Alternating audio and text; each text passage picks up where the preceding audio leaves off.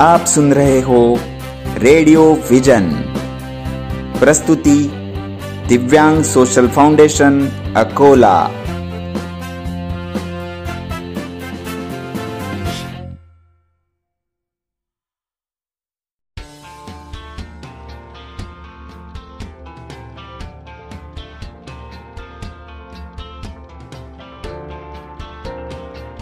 नमस्ते दोस्तों, मैं प्राध्यापक विशाल कोरडे आप सभी का रेडियो विजन अकोला और दिव्यांग सोशल फाउंडेशन अकोला के माध्यम से हार्दिक स्वागत करता हूँ। दोस्तों 8 सितंबर है विश्व साक्षरता दिन और इस उपलक्ष्य में रेडियो विजन अकोला का विशेष कार्यक्रम आप सभी के लिए इस कार्यक्रम का लेखन और निवेदन किया है स्वाति झुंझुनवाला ने, निर्मित सहयोग है हिमांशु निमकरडे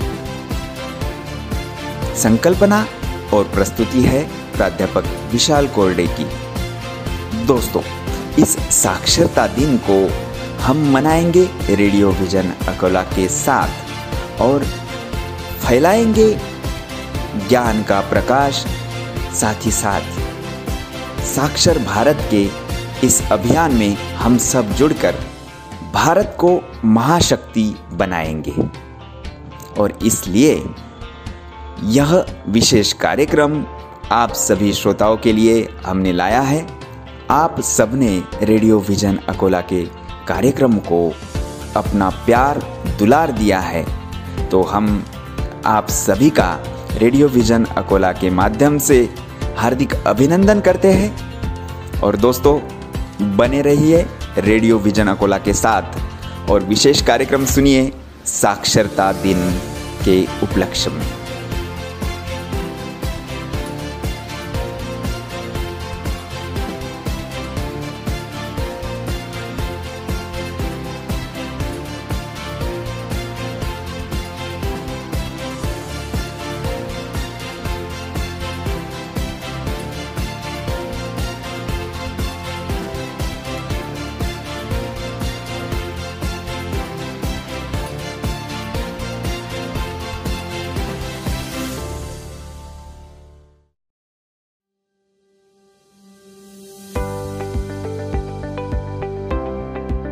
रेडियो विजन के श्रोताओं, नमस्ते।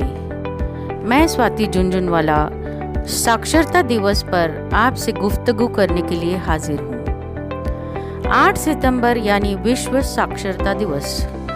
विश्व में शिक्षा के महत्व को दर्शाने और निरक्षरता को समाप्त करने के उद्देश्य से 17 नवंबर 1965 को यह निर्णय लिया गया कि प्रत्येक वर्ष 8 सितंबर को विश्व साक्षरता दिवस के रूप में मनाया जाएगा। सन 1966 में पहला साक्षरता दिवस मनाया गया था और वर्ष 2009-2010 को संयुक्त राष्ट्र साक्षरता दशक घोषित किया गया।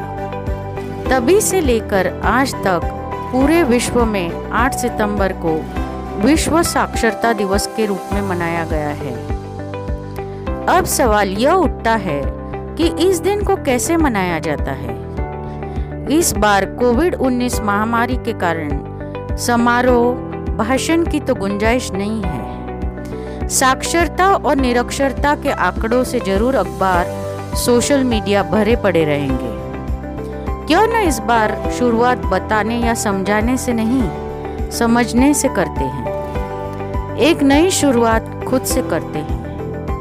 साक्षरता दिवस पर एक प्रण करते हैं। उस यज्ञ में आहुति देने का जो शिक्षा के प्रचार प्रसार के लिए बरसों से किया जा रहा है, लेकिन उसकी ज्वाला उतनी तीव्रता से धधक नहीं पा रही है। छोटे छोटे कार्यों से मंजिल की ओर अग्रसर होना है। आहुतियाँ छोटी ही होती है, लेकिन यज्ञ का महत्व और उद्देश्य बड़ा होता है। अगर आप घर पर किसी गरीब बच्चे को न पढ़ा पाए तो अपने क्षेत्र के लोगों के साथ मिलकर उसके स्कूल जाने की व्यवस्था ज़रूर कर सकते हैं। मैं स्वयं लाइनेस क्लब से गत 25 वर्षों से जुड़ी हूँ। मुझे बताते हुए अत्यंत हर्ष होता है कि हमारे वार्षिक कार्यों में सावित्री बाई फुले दत्तक योजना के अंतर्गत हर क्लब पाँच लड़कियों को दत्तक लेकर उनकी वार्षिक स्कूल फ़ीस भरता है। इसके सिवाय लड़कियों को गणवेश देना, विद्यार्थियों को स्कूल बैग, कॉपी, पुस्तकें, अन्य सामग्री उपलब्ध करवाना, यह कार्य भी छोटे बड़े पैमाने पर हर क्लब अपने आर्थिक स्थिति के अनुसार करता ही है। कई दानशूर व्यक्ति भी इसमें सहायता करते हैं और फिर ये प्रोजेक्ट बड़े पैमाने पर भी किया जाता है। All play and no work makes Jack a dull boy यह सोचकर मनपा शालाओं में खिलौना बैंक भी हर वर्ष खोला जाता है, जहाँ खेल सामग्री दी जाती है। Ball, racket, tennis kit, cricket kit, ludo, सांप सीढ़ी, कैरम इत्यादि संच दिए जाते हैं। पठन वाचन को बढ़ावा देने के लिए हिंदी मराठी काव्य पाठ वाचन स्पर्धा सुंदर अक्षर स्पर्धा और लाइब्रेरी स्थायी प्रकल्प बोलकर खोलने का दस्तूर है। जरूरतमंद स्कूल को कहानियों की किताबें भेंट स्वरूप दी जाती है। छोटी स्कूलों में चटाई, खाद्य सामग्री, पौष्टिक लड्डू, चिक्की, फल का भी वितरण किया जाता है। वाचन कला को विकसित करने के लिए स्कूल दत्तक लेकर वहाँ कई कार्यशील महिलाएँ, बच्चों से वाचन, अच्छी आदतें साफ़ सफ़ाई श्लोक पठन, संस्कृति, त्योहारों का महत्व बताती है। मैं यह सब आपको इसलिए बता रही हूँ कि हमें साक्षरता की अलग को हर तबके तक पहुँचाना है और इस श्रृंखला में ज़्यादा से ज़्यादा लोगों को जुड़ने के लिए प्रयत्नशील रहना है। आप ज्ञान के प्रकाश से वंचित तबके का इस बात से एहसास करा सकते हैं कि शिक्षा प्राप्त करने की कोई उम्र नहीं होती। या फिर आप सरकार की शिक्षा संबंधी योजनाओं की जानकारी तो बांट ही सकते हैं, जो आपके छोटे से प्रयास से अंधकारमय जीवन में एक नया दीपक जला सकती है। क्योंकि शिक्षा रोज़गार या पैसे से ज़्यादा खुद के विकास के लिए ज़रूरी है। सरकार द्वारा शालाओं में मिड डे मील, खिचड़ी देना, मजदूर वर्ग के बच्चों को नियमित स्कूल आने के लिए प्रोत्साहित करने के लिए एक बहुत ही सार्थक कदम था। आज आपके साथ ऐसे ही महान व्यक्तियों के बारे में बात करेंगे, जिन्होंने कारगर कदम उठाए हैं और लोगों का जीवन बदला है। सादगी और आत्मविश्वास की जीती जागती मिसाल है इन्फोसिस के चेयरपर्सन सुधा मूर्ति। पहली महिला इंजीनियर सोशल वर्कर और पॉपुलर राइटर आपके अथक प्रयासों से कर्नाटक के 3000 देवदासियों की ज़िंदगी आपने बदल डाली देवदासी जैसी कुप्रथा को रायचूर डिस्ट्रिक्ट में उन्होंने पूरी तरह से खत्म किया है। यहाँ की महिलाओं को कई उद्योगों के, उद्योगों में लगाकर उनके बच्चों को साक्षर बनाने के लिए कदम उठाए हैं। देवदासियों ने पैसों की किल्लत को प्रमुख कारण बताया, यहाँ अपने बच्चों को पढ़ा न पाने का। और फिर, पेट भरने के लिए बेबसी और मजबूरी से उन्हें देवदासी बनना पड़ता था। फिर सुधा जी ने उनके बच्चों की पढ़ाई की ज़िम्मेदारी ली और उनसे वादा किया कि उनके पढ़ाई का खर्च वे उठाएँगी। चाहे वो बच्चे कोई भी क्लास में हो। इस कार्य में अभय नाम के उत्साही युवक ने कई महीनों, वर्षों यहाँ बस्ती में बिताए और उन लोगों का विश्वास हासिल किया। फिर मैडम की सहायता भी की। सभी बच्चों की पढ़ाई नर्सरी, मिडिल स्कूल, प्राइमरी या फिर कोई प्रोफेशनल कोर्स में उनका दाखिला लिया गया। आज इनके बच्चे शिक्षित हैं। कुछ तो डॉक्टर, वकील और इंजीनियर भी है। एड्स जैसी बीमारी से ग्रसित लोगों का इलाज करवाया गया। एड्स की रोकथाम के लिए जागरूकता फैलाई गई। छोटे उद्योग महिलाओं को लगाकर दिए गए। इस सब के लिए अभय और मूर्ति मैडम ने वहाँ के लोकल गुंडों की तकलीफ़ भी झेली। कई लोकल गुंडों ने उन्हें जानलेवा धमकियाँ दी। पर इनका आत्मबल डगमगाया नहीं। इन्होंने ना ही पुलिस प्रोटेक्शन लिया। हाँ तीन देवदासियों पर ज़रूर एसिड हमला हुआ, पर वे भी पीछे नहीं हटी। उनकी प्लास्टिक सर्जरी करवाई गई, और फिर जब पूरा जमात एक हो गया तो ये कुप्रथा पर विजय पाना संभव था। कई महिलाओं ने भेड़ बकरी पालन कुकुट पालन, दूध व्यवसाय प्रारंभ किया तो कईयों ने दोहड़ रजई या क्विल्ट बनाने का काम आरंभ किया। कई वर्षों के अथक प्रयास बाद यहाँ एक बैंक की भी स्थापना हुई और अब वहाँ 80 लाख रुपए की राशि का डिपॉजिट है, जहाँ से इस समुदाय को धंधे, व्यवसाय या पढ़ाई के लिए लोन मिलता है। तीन हज़ार औरतों का जीवन सुधर गया और आगे की पीढ़ी साक्षर हुई। सुधा मूर्ति जी ने ये पूरी कहानी 3000 stitches ordinary people extraordinary lives में नोवेल नॉवेल के रूप में लिखी है।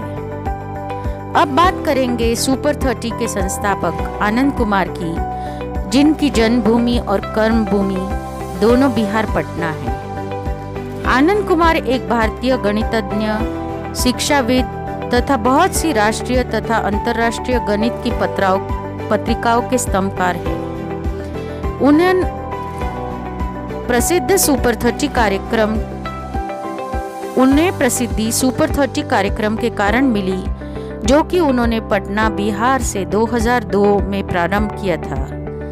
इस कार्यक्रम के अंतर्गत आर्थिक रूप से पिछड़े छात्रों को आईआईटी संयुक्त प्रवेश परीक्षा की तैयारी करवाई जाती है।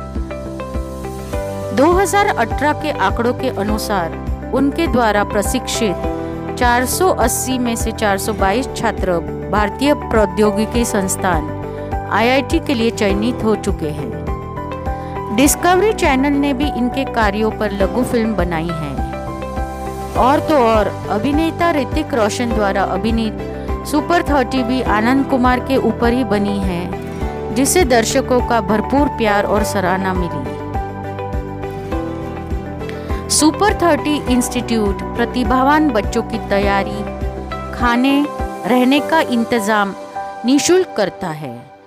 केवल तीस बच्चों का ही चयन होता है, इसलिए इसका नाम सुपर थर्टी है। उन्हें संयुक्त राज्य अमेरिका के मैस्च्यूसेट्स प्रौद्योगिकी संस्थान तथा हार्वर्ड विश्वविद्यालय जैसे प्रतिष्ठित संस्थाओं में अपने कार्यों पर बोलने के लिए निमंत्रण भी मिला है। आनंद कुमार को एस रामानुजन पुरस्कार 2010 में, और मौलाना अब्दुल कलाम आज़ाद शिक्षा पुरस्कार प्राप्त हुए हैं। ऐसे शिक्षाविद को हमारा नमन, वंदन, जिन्होंने इतने व्यापक स्तर पर सेवाएँ देकर विद्यार्थियों के साथ साथ उनके पूरे परिवार की ज़िंदगी को रोशन कर दिया। आनंद कुमार द्वारा लिखित अपने विद्यार्थियों के उपलब्धियों के किस्से दैनिक भास्कर में पढ़ती हूँ तो मन गदगद हो जाता है। केवल साक्षरता, शिक्षा की वजह से यह चमत्कार परिवर्तन हो सका है। ज्ञान दान से पवित्र कोई दान नहीं। ज्ञान दान की महिमा अपरंपार है। दिया ज्ञान का भंडार मुझे, दिया ज्ञान का भंडार मुझे, किया भविष्य के लिए तैयार मुझे। जो किया आपने, उस उपकार के लिए नहीं शब्द मेरे पास आभार के लिए, नहीं शब्द मेरे पास आभार के लिए। सभी गुरुजनों को नमन और रेडियो विजन के दोस्तों, हम सभी साक्षरता फैलाने की दिशा में सार्थक कदम उठाएँगे।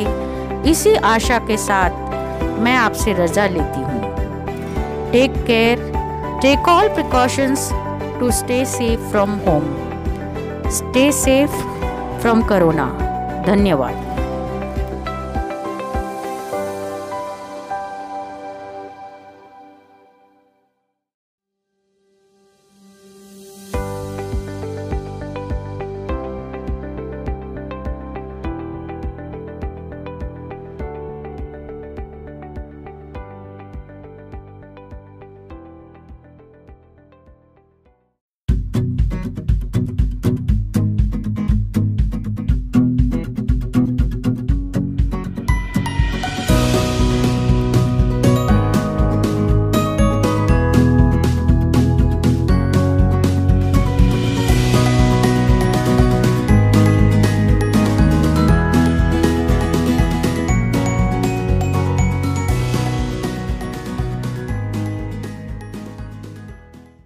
आपण ऐकत आहात रेडिओ व्हिजन प्रस्तुती Divyang social foundation Akola.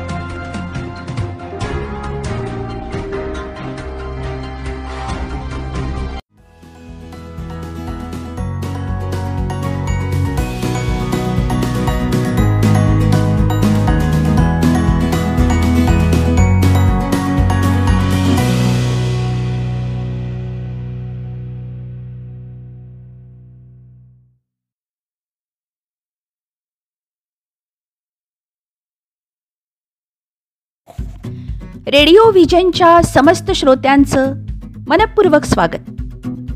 अगर निगाहे हो मंजिल पर और कदम हो राहों पर, अगर निगाहे हो मंजिल पर और कदम हो राहों पर, ऐसा कोई रास्ता नहीं जो मंजिल तक न जाता हो।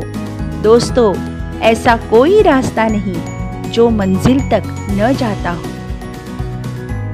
मित्रांनो, मी सीमा बक्षी आजच्या भागात आपलं स्वागत करते. आणि आज मी आपल्यासमोर उपस्थित आहे. एक छानसा उत्साही असा विषय घेऊन ज्याचं नाव आहे ध्येय निश्चितीचे निकष अर्थात स्मार्ट गोल. मित्रांनो कोणतेही कार्य करण्यासाठी कार्यसिद्धी करण्यासाठी ध्येय निश्चितीची गरज आहे.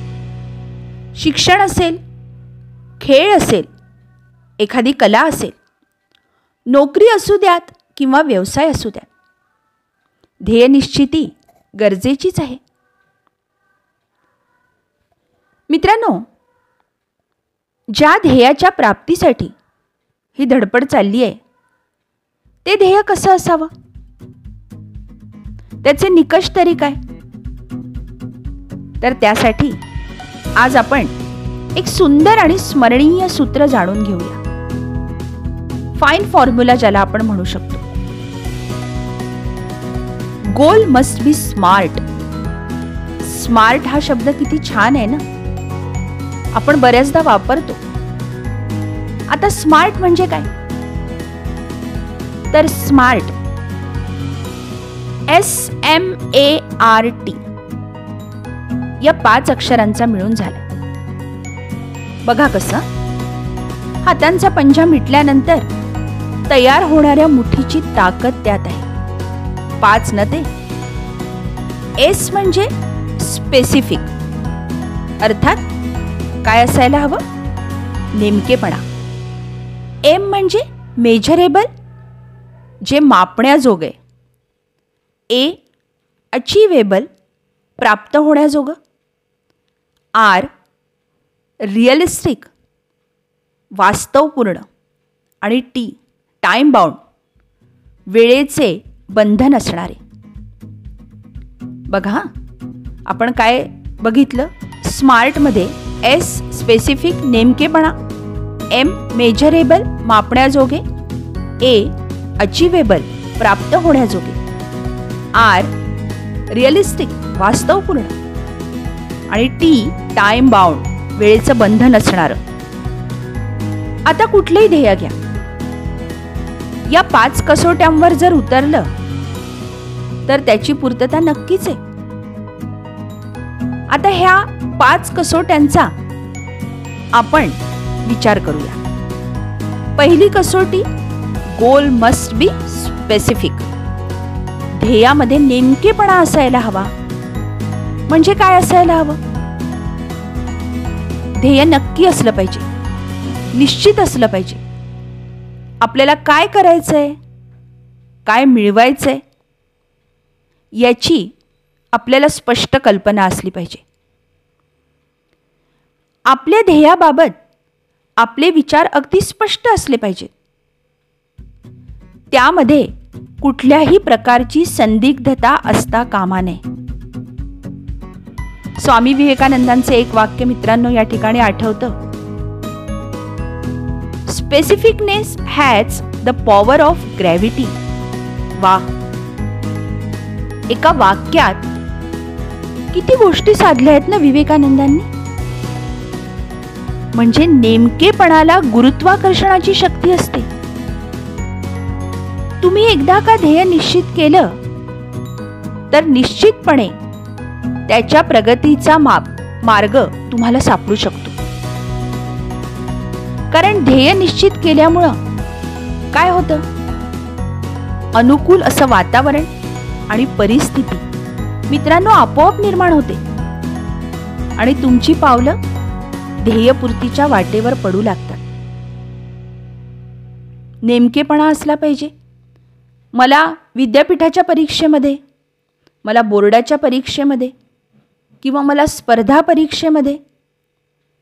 मला अमुक एका जागेसाठी प्रयत्न करायचे आहेत. याच्यामध्ये संदिग्धता नको. मी हेही करेल आणि मी तेही करेल असं असता कामा नये. तर आपण पहिली पायरी जी आहे ती समजून घेतली. ती अशी की आपल्या ध्येयात नेमकेपणा असायला हवा. गोल मस्ट बी स्पेसिफिक आता आपली दुसरी कसोटी. दुसरी कसोटी होती आपली goal must be measurable smart मधला एम ध्येय मापण्याजोगे पाहिजे. आता हा जो दुसरा निकष आहे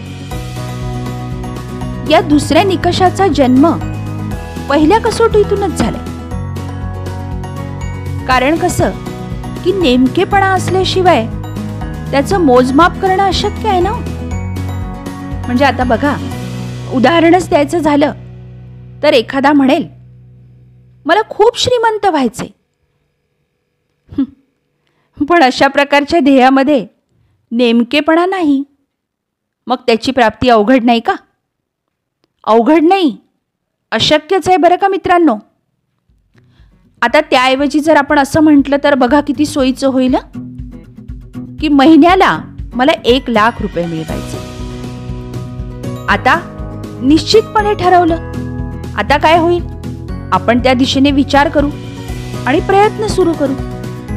आणि मग मार्ग सुद्धा सापडेल. आता परत आपल्या आपण जे विद्यार्थी आहोत जे शिक्षण घेत आहेत त्यांनी जर असं म्हटलं मला ना परीक्षेत भरपूर मार्क मिळवायचे त्यापेक्षा असं जर म्हटलं तर यावेळी परीक्षेत सत्तर टक्क्याहून अधिक गुण मिळवायचे. ही ध्येयनिश्चिती केव्हाही चांगली नाही का? मला सुखी व्हायचंय असं म्हणून आपल्याला कधी सुखी होता येत नाही. मग त्यासाठी आपल्याला सुखाची व्याख्या नक्की करावी लागेल. मग ज्या गोष्टीमुळे आपल्याला सुख मिळेल ते मिळवण्यासाठी नियोजन आणि प्रयत्न करावे लागतील. माझं ध्येय सत्तर टक्के गुणांचे. मग या सत्तर टक्के गुणांचा मी आता मोजमाप केलाय. त्या दिशेने मला प्रयत्न करायचे. यामुळे होईल काय? झालेल्या कामाचा आढावा घेता येईल. आपल्या ध्येयाच्या प्रवासात आपण कुठपर्यंत पोहोचलो? हे कळेल. आणि अजून माझं नेमकं अंतर किती कापायचं राहिलंय हे कळेल. आणि मग प्रगतीची गती वाढवता येईल ना हो आपल्याला? म्हणजे समजा आज मी एखादा पेपर सोडवून बघितला. माझं ध्येय सत्तर टक्क्यांचं आहे. या माझ्या सत्तर टक्क्यांच्या ध्येयामध्ये आज मी कुठे? पन्नास टक्क्यांवर मला अजून चार महिने अवकाश आहे. पुढच्या याच्यात कदाचित माझे पंचावन्न येतील. पण माझी जी प्रिलियम एक्झाम राहील पूर्वपरीक्षा जी राहील परीक्षेच्या आधीची जी मी रंगीत तालीम म्हणून देणार आहे त्यामध्ये मला पंचाहत्तर टक्क्यांपर्यंत पोहोचायचे तर ह्या होता ही होती आपली दुसरी पायरी.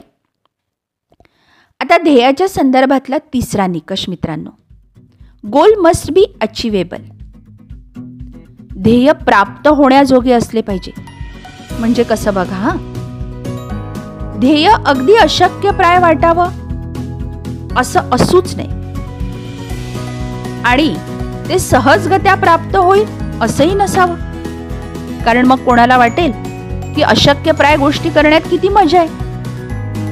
पण पुढे तुम्हाला कळत जाईल. सहजतेनं विनासायास जे मिळू शकतं ते ध्येय होऊच शकत नाही. ध्येय असं असावं की ज्यामुळे स्वतःला ताणावं लागेल. जे तुमच्या विकासाला आणि वृद्धीला कारणीभूत होईल. विकास होईल तुमच्या ज्ञानात भर पडेल तुमच्या व्यक्तिमत्वात काही विकसित होणारे घटक जे आहेत ते वृद्धिंगत होतील. तुम्हाला तुमच्या कम्फर्ट झोन कम्फर्ट झोन म्हणजे आरामदायी कोश याच्यातून बाहेर निघायला भाग पडेल. मला आठ वाजेपर्यंत झोपायला आवडतं तो माझा कम्फर्ट झोन आहे. नाही नाही. मला असं करून चालणार नाही. मला चार वाजता उठायलाच हवं. संपला ना कम्फर्ट झोन ध्येय असं असावं की ज्यामुळे तुमच्या कल्पकतेला आणि क्रियाशीलतेला भरपूर वाव मिळेल. ॲक्टिव्ह व्हाल तुम्ही. आणि नुसतं ॲक्टिव्हच नाही तर मला त्या सत्तर टक्क्यांपर्यंत पोहोचण्यासाठी काय काय क्रिएटिव्हिटी करता येईल? हे मला जरा चाचपडून बघता येईल. ध्येय हे हातांच्या पलीकडे पण नजरेंच्या टप्प्यात असावं. है ना हातांच्या पलीकडे. हातात येण्यासाठी जरा लांब आहे पण मला समोर दिसतंय ना.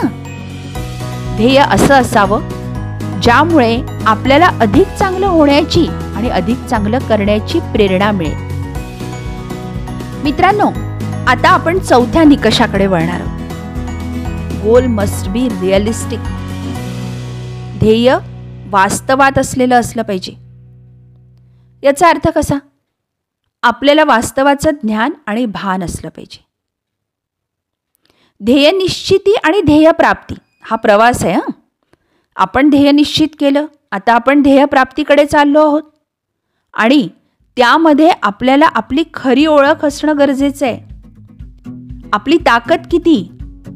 स्वतःलाच जर ओळखता नसेल तर काय उपयोग? आपली ताकद किती? म्हणजे माझे स्ट्रॉंग पॉइंट आणि आपल्या उणीवा. आणि माझे वीक पॉइंट माझ्यामधले फॉल्ट्स हे मला माहीत असायला हवे. हवेत किल्ले बांधायला मुळीच हरकत नाही हो कोणाला आवडत नाही. छानच वाटतं की. पण त्यासाठी पाया मजबूत असायला हवा. थोडक्यात माणसानं आकाशातल्या ताऱ्यांचं आणि चंद्रांचं स्वप्न बघायला मुळीच हरकत नाही. पण त्यासाठी पाय मात्र जमिनीवर घट्ट असायला हवेत ना? अगदी अवास्तव ध्येय ठेवून मग काय होत होऊ शकतं? आत्मविश्वासाचं खच्चीकरण होऊ शकतं? निराशा वाढते. म्हणून मित्रांनो स्वतःची कुवत लक्षात घेऊन. पण आशावादी दृष्टिकोन ठेवून आपल्या ध्येयाची किंवा आपलं जे काही ध्येय आहे नोकरीचं असेल व्यवसायाचं असेल शिक्षणाचं असेल जीवनाची वाटचाल करायची. चला आता शेवटच्या निकषाकडे आलो आहोत आपण. Goal must be time bound स्मार्टमधला T ध्येयाला वेळेचं बंधन असलं पाहिजे. Deadline should be there कारण ध्येयाला कालमर्यादा घातली. तर एक सकारात्मक ताण मनात निर्माण होतो. मी सकारात्मक म्हणते बरं का मित्रांनो? जो ध्येयासाठी आवश्यक असलेल्या ऊर्जेला जन्म देतो. तत्काळ कृती करायला प्रवृत्त करतो. अन्यथा चला करेल मग करेल असू दे. बघू नंतर. देख लेंगे यार टाइम पे. असं मनाशी म्हणत टाळाटाळ करण्याची वृत्ती आपली बळावते. आपण काय करतो? महत्त्वाच्या गोष्टीकडे लक्ष देण्याऐवजी फुटकळ आणि वायफळ आपल्या कामासाठी असल्या कामासाठी आपण आपला एवढा जो मौल्यवान वेळ आहे तो वाया घालवतो आणि हे सगळं नकळत होत असतं. म्हणून समजून उमजून आपण डेडलाईन जी आहे ती निश्चित करायची. ध्येयाला कालमर्यादा घातल्यावर आपण ध्येयाच्या मित्रांनो अधिकाधिक जवळ जाऊ हे लक्षात घ्या. आणि अशी कामं करण्याकडे आपला कल वाढू लागेल. आवडायला लागेल की अरे वा ह्या स्मार्टमधल्या मी पाचही पायऱ्या ज्या आहेत त्या चढलो की? मी चढले की? बस आता ध्येयप्राप्ती आता माझ्या यशाचा मार्ग सोपा झालाय. त्यामुळेच आपलं ध्येय मित्रांनो स्मार्ट असेल तर आपल्याला निश्चितच प्राप्त करता येईल. तुम्हालाही तुमची ध्येय प्राप्ती लवकरात लवकर होईल.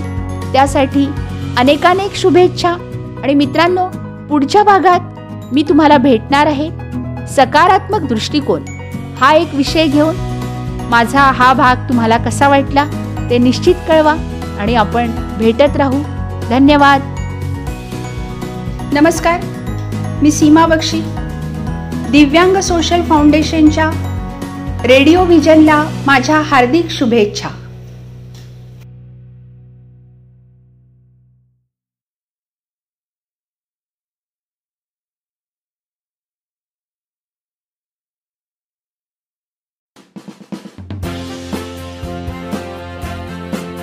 आप सुन रहे हो रेडियो विजन। प्रस्तुति दिव्यांग सोशल फाउंडेशन अकोला।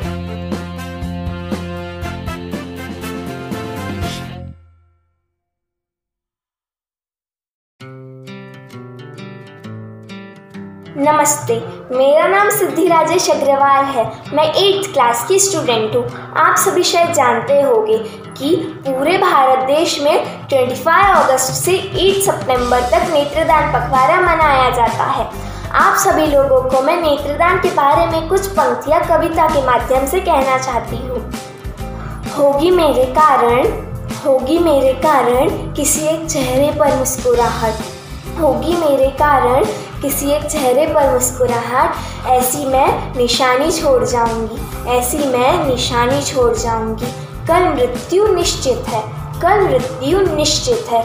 यह बात स्वीकार करते हैं हम, यह बात स्वीकार करते हैं हम। मृत्यु के बाद किसी काम की नहीं यह आँखें, मृत्यु के बाद किसी काम की नहीं यह आँखें। किसी के लिए वरदान बन जाए यह आँखें मेरी। किसी के लिए वरदान बन जाए यह आँखें मेरी। यह प्रार्थना सदा ईश्वर से करती हूँ मैं। यह प्रार्थना सदा ईश्वर से करती हूँ मैं। इसलिए नेत्रदान करने का संकल्प लेती हूँ मैं। इसलिए नेत्रदान करने का संकल्प लेती हूँ मैं। दूसरों के दुखों को बांटने के काबिल बनना चाहती हूँ मैं। दूसरों के दुखों को बांटने के काबिल बनना चाहती हूँ मैं। जब मानव जीवन पाया है। मानव जीवन पाया है, यह बताना चाहती हूँ मैं, यह बताना चाहती हूँ मैं। किसी दिव्यांग के दुखों में सहभागी बनना चाहती हूँ मैं। किसी दिव्यांग के दुखों में सहभागी बनना चाहती हूँ मैं। गुनगुनाएगा कोई और नया गीत, बनेंगे नए साज, ऐसे मैं तराने छोड़ जाऊँगी। इसलिए मैं अपनी आँखें छोड़ जाऊँगी। इसलिए मैं अपनी आँखें छोड़ जाऊँगी। इन निगाहों में जो अधूरे रह जाएँगे सपने, इन निगाहों में जो अधूरे रह जाएँगे सपने, उसे कोई और करेगा पूरा। मैं इसलिए मैं ये महान कार्य कर जाऊँगी। इसलिए मैं ये महान कार्य कर जाऊँगी। जिएगा कोई और नया जीवन, ऐसी मैं साँसें छोड़ जाऊँगी। ऐसी मैं साँसें छोड़ जाऊँगी। होगी मेरे कारण, होगी मेरे कारण किसी एक के चेहरे पर मुस्कुराहट। होगी मेरे कारण। किसी एक चेहरे पर मुस्कुराहट, ऐसी मैं निशानी छोड़ जाऊँगी। ऐसी मैं निशानी छोड़ जाऊँगी। इसलिए मैं अपनी आँखें छोड़ जाऊँगी। इसलिए मैं अपनी आँखें छोड़ जाऊँगी। धन्यवाद।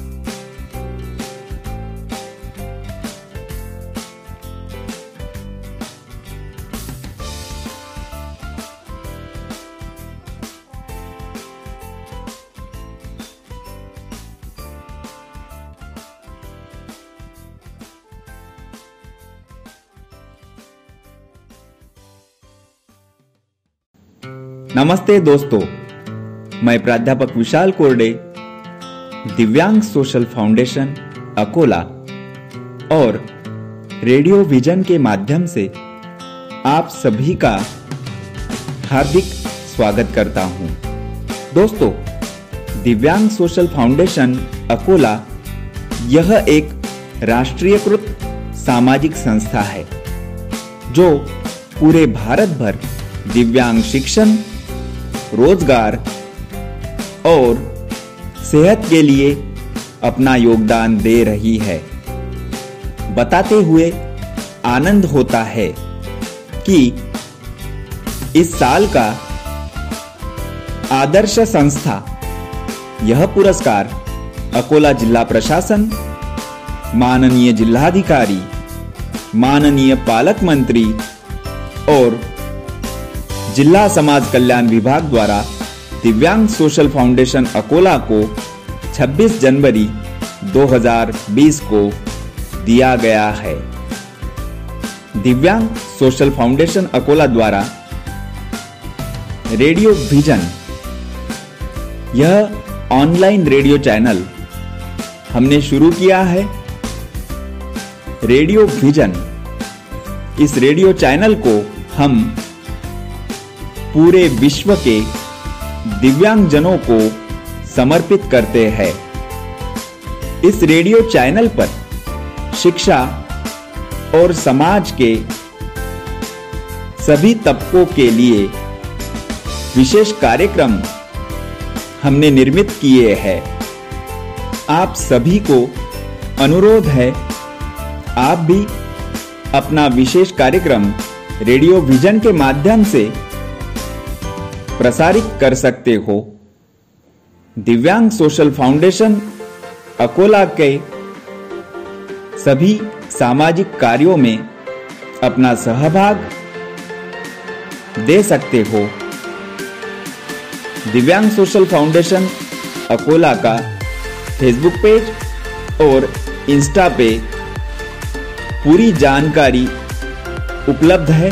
साथ ही साथ हमारा हेल्पलाइन क्रमांक जो zero nine four two three six five zero zero nine zero है। आप भी हमसे जुड़ सकते हो। हमारे सभी कार्यों में अपना सहभाग दे सकते हो। आज इस अवसर पर दिव्यांग सोशल फाउंडेशन अकोला के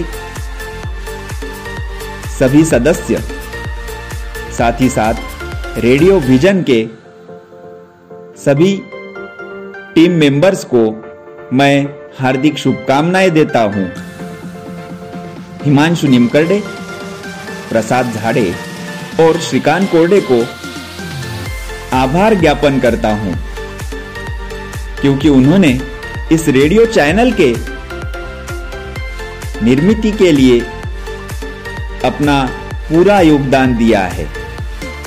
तो आप सभी को अनुरोध है कि आप सब रेडियो विजन सुनते रहिए। धन्यवाद।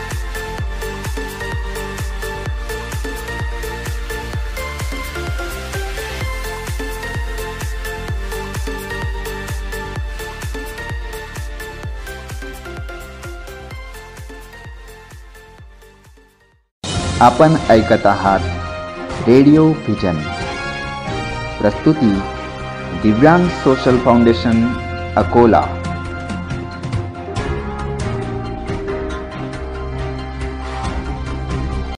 मी डॉक्टर रामेश्वर भिसे प्राचार्य श्री शिवाजी कला वाणिज्य व विज्ञान महाविद्यालय अकोला. मी दिव्यांग सोशल फाउंडेशन अकोल्याच्या रेडिओ व्हिजन या रेडिओ चॅनलला शुभेच्छा देतो. मी प्रमोद भंडारे प्राचार्य औद्योगिक प्रशिक्षण संस्था मुलींची अकोला. दिव्यांग सोशल फाउंडेशन अकोलाच्या रेडिओ व्हिजन या रेडिओ चॅनलला माझ्या खूप खूप हार्दिक शुभेच्छा. नमस्कार मित्रांनो मी प्रणित कुमार गुप्ता दिव्यांग सोशल फाउंडेशन अकोलातर्फे चालवल्या जाणाऱ्या रेडिओ व्हिजन या रेडिओ चॅनलला खूप खूप शुभेच्छा देतो.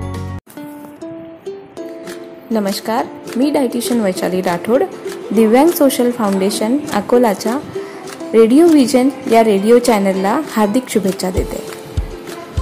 हॅलो मी डॉक्टर संजय तिडके अकोला दिव्यांग सोशल फाउंडेशनच्या नव्यानं सुरू होत असलेल्या रेडिओ व्हिजनला माझ्या मनपूर्वक शुभेच्छा.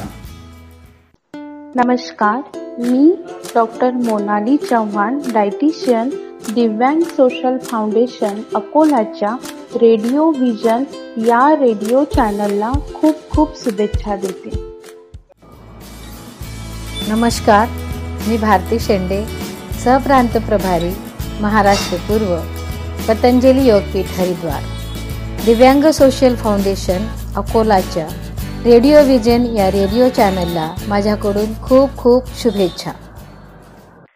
नमस्कार, मी करुणा भंडारकर, दिव्य मराठी वार्ताहर. दिव्यांग सोशल फाउंडेशन अकोलाच्या रेडिओ विजन या ऑनलाईन रेडिओ चॅनलला मी हार्दिक शुभेच्छा देते.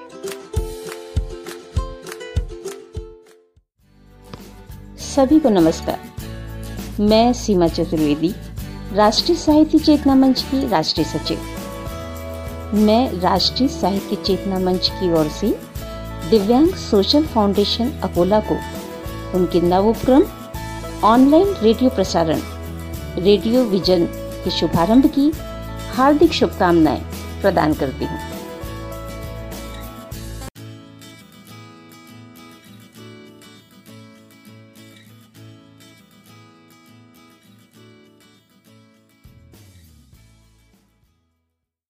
आपण ऐकत आहात रेडिओ व्हिजन प्रस्तुती दिव्यांग सोशल फाउंडेशन अकोला.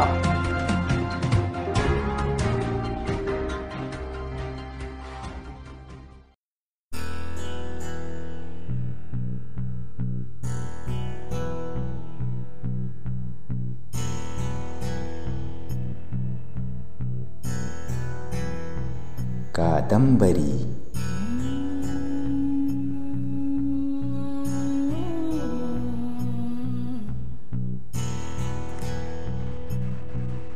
कादंबरी एक नवीन मालिका वजा कार्यक्रम. रेडिओ व्हिजन अकोला घेऊन येत आहे. एक नवा कोरा कार्यक्रम. कादंबरी. कादंबरी वाचताना आपण तिच्यात हरवतो एकरूप होतो. शिकतो लेखकाशी बोलतो. आपण कादंबरी जगतो. पण धावपळीत तिला हाती घेऊन बसणं वाचणं होत नाहीये ना? म्हणूनच म्हणूनच मी श्रद्धा वरणकार उपासनी रोज कादंबरी वाचणारे तुमच्यासाठी. आणि ती तुम्ही ऐकाल आपल्या या कार्यक्रमात. तेव्हा भेटू लवकरच या मालिकेत कादंबरी.